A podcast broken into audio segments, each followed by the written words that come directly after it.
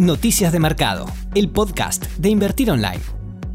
Hola a todos, bienvenidos. Hoy le traemos toda la información relevante para entender lo que está sucediendo en los mercados. Vamos a arrancar en el plano internacional hablando de las nuevas medidas anunciadas por el Banco Central Europeo, también por las declaraciones de Trump contra Irán para entender la volatilidad que sigue habiendo en el mercado del petróleo. Por otro lado, seguimos con la temporada de balances con información muy relevante respecto a empresas que cotizan en el mercado. También vamos a estar hablando de las cifras de desempleo de los Estados Unidos que ya llega a niveles históricos. Después, pasando al plano nacional, vamos a hablar de la información presentada por el gobierno ante la SEC que introduce algunos aspectos legales para el canje de la deuda y va a estar José Ignacio Bano, nuestro gerente de Research, analizando con detalle y con precisión.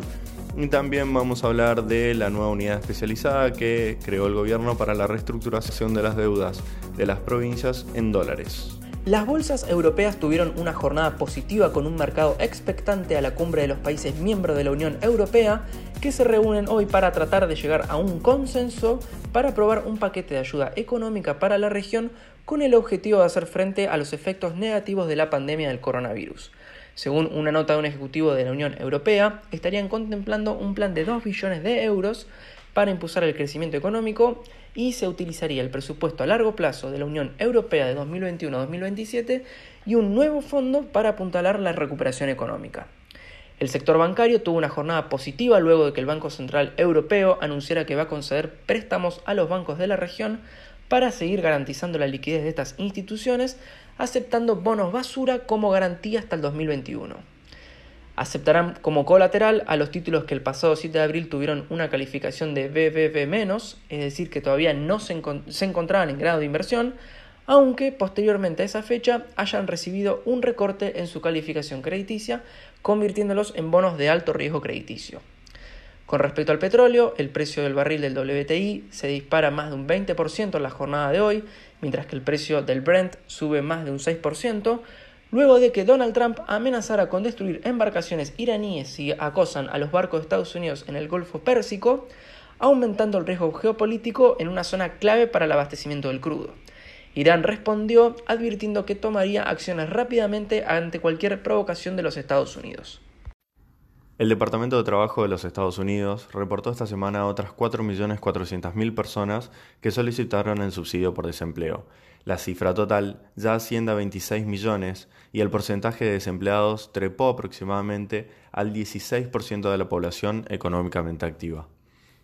El dato positivo, si se quiere, es que la cantidad de personas que reclamaron el subsidio disminuyó respecto a semanas anteriores, donde se registraron 5.2 y hasta 6.6 millones de solicitudes.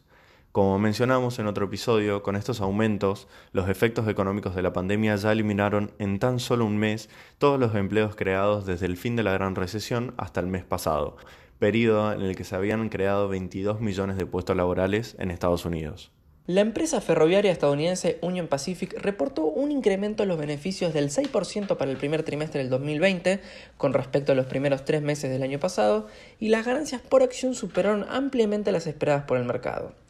Union Pacific espera que los volúmenes de carga del segundo trimestre del 2020 caigan alrededor del 25% en comparación con el segundo trimestre del 2019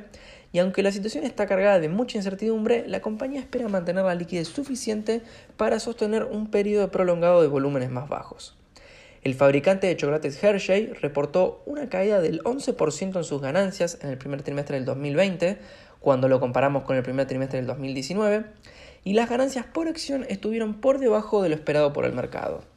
Desde la compañía dijeron que los hogares temen por su futuro financiero y eso ha provocado que reduzcan el gasto en chocolates y golosinas. Las ventas en Estados Unidos aumentaron un 2,1%, lo que representa el segundo crecimiento de ventas más bajo en 2 años para la compañía, mientras que las ventas en China cayeron 46,7% debido a que el país asiático impuso un bloqueo de varias semanas debido al coronavirus. Las ventas en India, México y Brasil, algunos de sus mercados más grandes, también cayeron. Domino's Pizza, la famosa cadena de restaurantes estadounidense, reportó ganancias con un incremento superior al 30% con respecto al primer trimestre del 2019. Las ventas totales de la compañía aumentaron más de un 4% en el primer trimestre del año en términos interanuales y pronosticaron un aumento del 7,1% en las ventas de las tiendas en los Estados Unidos para las primeras 4 semanas de abril, aunque anticipan que las ventas internacionales van a caer un 3,2% en las 4 semanas que van desde el 23 de marzo al 19 de abril. El CEO de la compañía sostuvo que no pueden predecir el impacto que va a tener el coronavirus, ni tampoco cómo va a cambiar el comportamiento del consumidor y los patrones de compra en los restaurantes.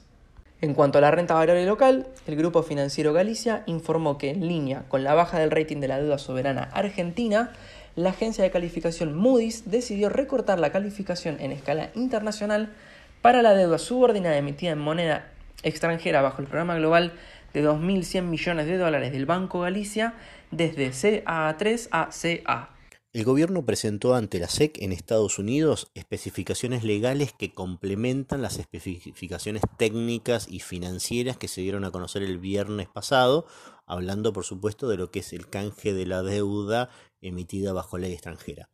Estas especificaciones legales determinan y cambian un poco lo que se creía cómo se podía llevar adelante la negociación. Hasta el momento no quedaba claro o se daba a entender que la negociación debía ser como un paquete, toda completa, y en realidad lo que se sabe ahora es que se puede negociar serie por serie de bonos, es decir, podríamos tener casos en el que se produzca un canje de una parte de la venta de la deuda sin necesariamente tener los 68 mil millones de dólares canjeados. Es decir, el gobierno lo que va a poder hacer es hacer una oferta, recibir las aceptaciones o rechazos de los emisores y tomar y reacomodar y haciendo cortes, tomando justamente una parte que sí fue bien recibida y dejando aparte lo que no fue recibido para más adelante hacer una mejor oferta o directamente mantener la situación como es hasta ahora. Entonces, esto lo que permite es ir de a poquito descomprimiendo por parte la deuda en caso de que haya partes que hayan sido aceptadas por los bonistas y otras partes que no. Y una segunda novedad también interesante es que no hay un umbral